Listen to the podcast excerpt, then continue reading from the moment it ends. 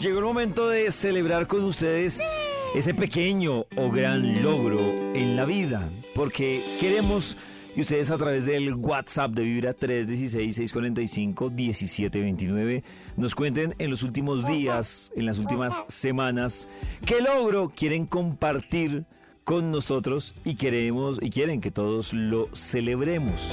¿Cuál ha sido en las últimas semanas o días ese gran logro que usted ha tenido en la vida?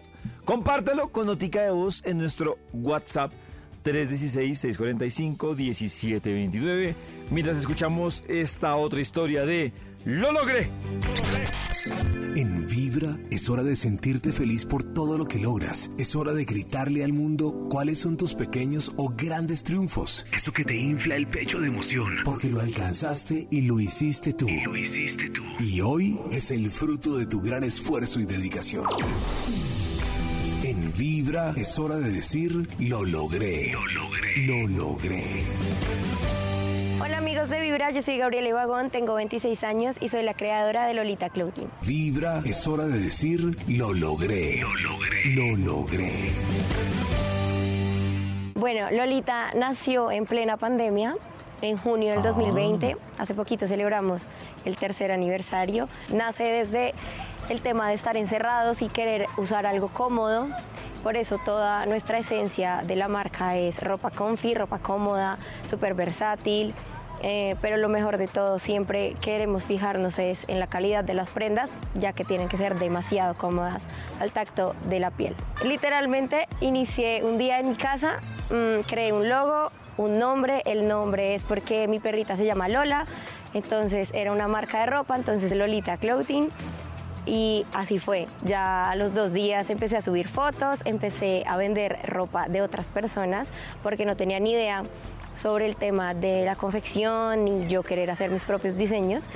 Eh, pero bueno, así iniciamos vendiéndole a mis amigos, a mi familia eh, y poco a poco eh, empecé a crecer en seguidores. Y hasta que nos vio como una influencer en ese momento mm, reconocida y le dijo que nos gustaba un montón la marca, entonces le enviamos unas cosas y en ese momento fue cuando estalló todo. Y fue el momento en que decidí dedicarme a esto pues el resto de mi vida. Creo que la gente piensa que sí es muy difícil emprender, en mi opinión no es tan difícil si tienes claro qué quieres lograr con la marca. Eh, en mi caso es, siempre he querido que los clientes estén felices y satisfechos con la calidad de mis productos y siempre he estado en busca como de darles siempre lo mejor, algo nuevo. Y siento que lo más difícil es que la gente crea en tu producto eh, no tienes nada tangible ni nada como decir, vean, esto es lo que yo hago, sino por medio de fotos. En el tema de marketing, en el tema de las fotos, en el tema de mm, estar todo el tiempo mostrando lo que vendemos pues por internet. Mm, es difícil, pero siento que si uno le mete las ganas y realmente tiene claro lo que quiere lograr, con paciencia, porque es un proceso de subidas y bajadas, pero con paciencia se, se logra pero siento que ya en este punto lo más difícil es seguir haciéndolo, o sea, es seguir emprendiendo. Siempre pasa algo con el taller, siempre pasa algo que a alguna clienta no le gustó, con algún proveedor de la, tela, siempre pasa algo, o sea, siempre hay algo por solucionar, entonces siento que lo más difícil, pararse y decir, ok, ser muy proactivo. Bueno, el consejo que siempre doy cuando me lo preguntan es empezar, o sea, dejar de buscar las excusas, que no tengo el tiempo, que no tengo la cámara, que no tengo el producto perfecto, eh, que no tengo dinero, que yo no sé tomar fotos. Bueno, siempre hay mil excusas y está bien con el tiempo, uno va mejorando, pero lo importante es empezar, empezar y si eres constante, ser muy, muy constante, sobre todo en redes sociales, que es como nuestro local antes de tener un punto físico eh, ser muy constante, ser muy real, muy transparente, dejar como de, dejar atrás esos prejuicios que, que, nosotros mismos nos hacemos, que no necesitan dinero, no necesitan mucho dinero. Mi emprendimiento empezó con 300 mil pesos. Eh, con cuatro blusas y a esas cuatro blusas les tomé las fotos como pude yo soy la modelo, hasta hoy yo soy la modelo, yo soy la que empaca, yo soy la que envía, yo soy la que habla con los influencers yo soy la que está como atendiendo cuando vamos a ferias. Entonces como que no necesitas eh, ni dinero, ni otra persona, ni ser profesional en el tema. Eh, solo es como que seas tú mismo y busques la manera de, de que la gente crea en tu producto y en eso que estás vendiendo. Lo logré, lo logré, lo logré. Estoy mirando el Instagram de ella y sí, es ropa como bastante cómoda, ¿no? Me enamoré de esas sudaderas. Son Además que hace videos de no solo la sudadera, que es súper cómoda y sirve para un dominguito, sino que arma pintas con esas sudaderas, pero para ser- ir a la oficina. O sea, un poco más sudaderita cool, con chaqueteca de cuero, con bolsito, entonces también hay ideas para poder vestirse, está chévere. Para que la gente Nata le pegue una chequeada donde lo puede hacer en la página y en Instagram. En Instagram está como Lolita con doble A, Lolita A, raya al piso, clothing. Así está. Y en internet, en página web, es Lolita, también con doble A, lolitaclothing.com. Tiene página, tiene tienda, o sea, muy dura la chica. Y tiene mezcla lo que decía Nati, muy chévere de ropa como muy baggy, muy suelta. Linda, que- de una sudadera súper linda, chalequito. De comodidad mezclada con, con, te- con colores y con tendencia que va también muy al tema también que pasarse el día a día. Me llama la atención que lo que dice ella es que, a, a contrario de lo que muchos emprendedores hablan, que hablan de un tema complejo, ella lo ve muy diferente. ¿no? Claro, ella empezó Claro. con 300 mil pesos. Sí, pero me da la atención que dice, no es difícil emprender y además dice, yo sigo siendo la cajera, la, La relacionista pública, Es que se la ve, comercial, claro. la, modelo, La empacadora. la empaca- la todera, Sí. pero aún así La dice que no la es, no es difícil emprender. Linda, a mí emprender, pues yo la sí, toda. yo admiro a los emprendedores porque me parece que sí es un tema duro emprender. O sea, De acuerdo.